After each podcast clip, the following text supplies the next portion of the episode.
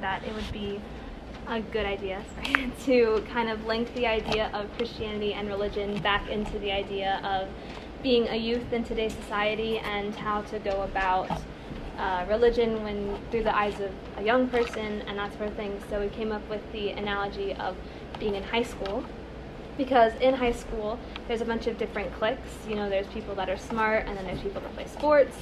At our school there's IB kids, there's like band kids, theater kids, all that sort of thing. And all of these groups all have defining traits that characterize them, like for example playing sports or being in a certain extracurricular activity.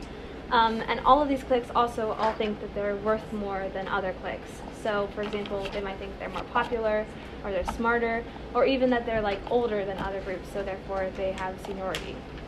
But the truth is that all of those standards are subjective, because first of all, they change from school to school. Like one school might have a lot of emphasis on being good at sports, but like another school might have a really great marching band program, that sort of thing. And the other thing is that there's not really a set amount of rules that really characterizes which one is better and which one is worse. But the only objective character trait that all of these groups share is that we all go to school at the same place. We all go to the same high school, and we're all subject to the same jurisdiction under the administrators and the teachers, and we go to the same classes and all that sort of thing. So we might think that we're different, but we're actually all united by the fact that we're part of the same community, the community that is at our high school. And the fact that we all go to the same high school is the defining trait that gives us a basic identity and also a sense of dignity. Speaking of senses of dignity, oh, computer shut off. Okay, so today our reflection is going to start with one of my all-time favorite philosophers, Rosi Braidotti. If you haven't read her work, you definitely should. Would recommend. But the Braidotti that I'm going to be referencing today is a theory that I don't agree with. So like Issa said, it all starts with this idea of human dignity, or how we define ourselves, is superior or inferior to other people. Human dignity is a theory or an idea that's slapped on a lot of movements throughout history, and it's justification for why we should or shouldn't do things, and it kind of gives us a baseline for how we treat other people. So we treat them with dignity, or we don't, or we decide who's worthy of dignity or who is unworthy.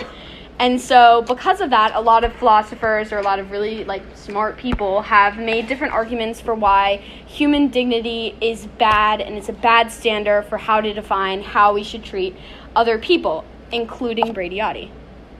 It seems counterproductive to say human dignity is bad, but just wait. So in order for us to prescribe a baseline sense of dignity for all humanity, there needs to be a definition for what makes us human.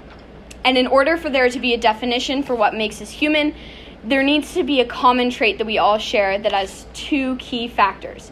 So it has to be something that every single human being experiences or has, and it also has to be something that's unique to humanity. So it can't be something that another animal or species possesses. So I'll just let you think on that for a second to see if you can find the key trait that's between all humans. Spoiler alert, there is not one. You can rack your brain, think about it for as long as you want, but there's no single trait that is shared by every human, experienced by every human, that is also unique to humanity and not to another animal or to another species. So if you thought about it, the first thing that comes to mind is intelligence. Humans are more intelligent than other animals.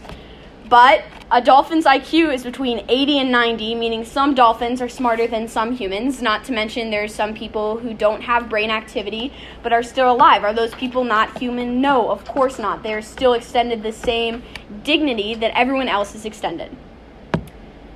So because there is no defining trait for humanity and there's no way for us to understand ourselves, throughout history we choose traits that make us worthy of dignity or give us that standard. So the most blaring example is slavery or racism. So at one point, people decided that the defining trait for humanity was being a certain race, and anyone else was unworthy of human dignity, or they were not human in and of themselves. So not having that standard for what makes us human, or a definition for what makes us human, really hurts us, because it means that we decide what makes us human based off what traits we might have, or what traits we think are worthy of making us human.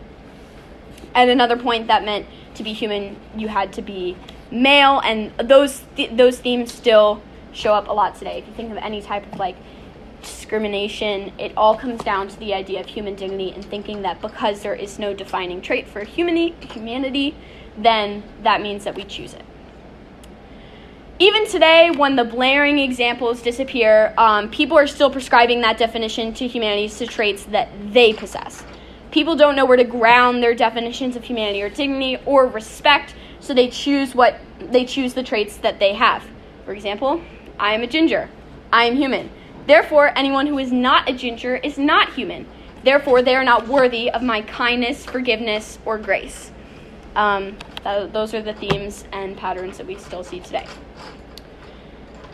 Where does Jesus come in? We don't even know what makes us human, and more importantly, we don't know what makes us worthy of dignity, of grace, or respect. Well, most people don't. There has to be some universal trait that makes us unique from animals, that makes us worthy, that makes us different than all other species on this earth. Spoiler alert, it's Jesus Christ.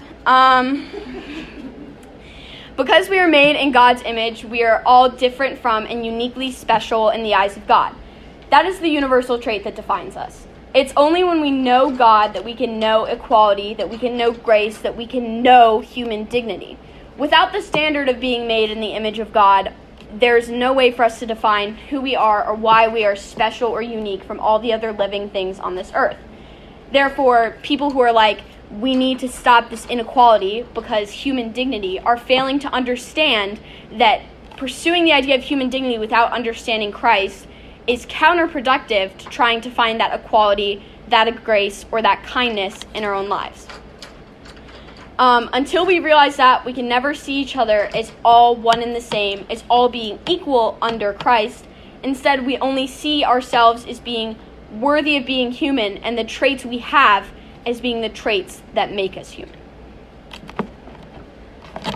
So to reflect on the text that we read earlier, our first passage was from Genesis.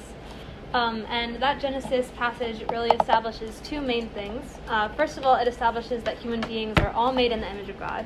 And furthermore, it establishes that humans rule over the fish, birds, cattle, and the earth. But there's also an important distinction to be made there, because when the phrase rule over is used, it more means something like being stewards for and taking care of and making sure that no harm comes to them. So this passage is important when thinking about the idea of human dignity, because it creates a distinction between us and the animals that are listed, because it says that we are made in God's image, and for that reason we are able to take care of nature and animals and that sort of thing. So that's kind of a direct answer to the idea that there isn't a defining human characteristic, because the reason why we're different from all of these species that's listed in this passage is because we were created in God's own image, and we're the only type of God's creation that was made in God's image. So everything just kind of goes back to the idea that God created us to be in his image. And then our second text from Galatians, it establishes that everyone is the same in the eyes of God. Everyone has the same treatment in the eyes of God, and any social identity or status doesn't matter because we're all united under the idea of Christ. So no matter what kind of characteristics you might have in a certain group, there's always this kind of idea of we're under the same jurisdiction, which is the jurisdiction of Jesus Christ. And no group is worth more than the other because we're all one, because we all are united. And the most important identity that we have is the identity of Jesus in our lives. So this proves that there is, in fact, a characteristic that all humans share, and that characteristic brings us all together because we all share the same goals. And we aren't as different as we think, because at the end of the day, we're all part of the same community, and we all share the same defining trait that gives us dignity. So this is kind of like the high school analogy that we had earlier. No matter what group you're in, no matter what social identity or status you have, at the end of the day, we all have the same defining trait that goes across everyone.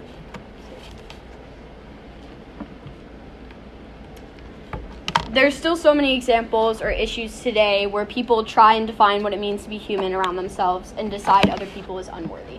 So if you think about the war in Ukraine, the Russians explicitly decided that what makes them worthy is where they come from and where they live and their culture, and other people are not as worthy. And it seems silly to say that your culture or communism is what makes you human, or that people actually believe that, but it's the way that they center their humanity not only around those ideas but around themselves. So in a way they think, I am what makes me human.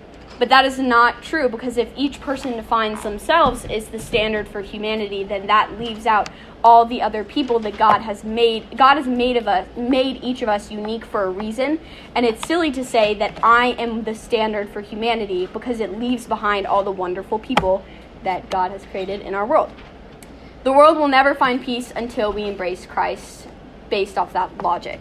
Being made in the image of God is the defining trait that makes us human, and it's only when we realize that we are able to realize that all of us are made equal under Christ, and all of us are deserving of that love and that grace and that dignity. And I don't mean to say that we are worthy of being made in God's image per se. I feel like that's a whole other debate, that we are worthy of having like that kind of dignity or that grace. I only mean to say that realizing that we are made in the image of God is what gives us the chance to really see the value in the ideology of human dignity, and not only to see the value of that idea, but to see the value of the people around us. There is no meaning to being human or to dignity until we realize that humanity is grounded in Christ. And it may seem redundant to most people in this room to remind them that they are made in God's image. It's something that most of us have heard for many, many years. But the important part is realizing what it means to be made, not just knowing that we are made in God's image, but what it means to be made in God's image. And more importantly, to realize that all of humanity is made in his image, and that should change the way that we see the people around us, and it should change how we treat the people around us. To be made in God's image is not to be above everyone else, but it's exactly the opposite. To be made in God's image is to be made human, and to be made human is to be equal with all the people around us. We are worthy of kindness, and we are worthy of dignity, and we are worthy of grace, however unworthy we are of Christ's love. Amen. Amen. Do you have any discussion or talk?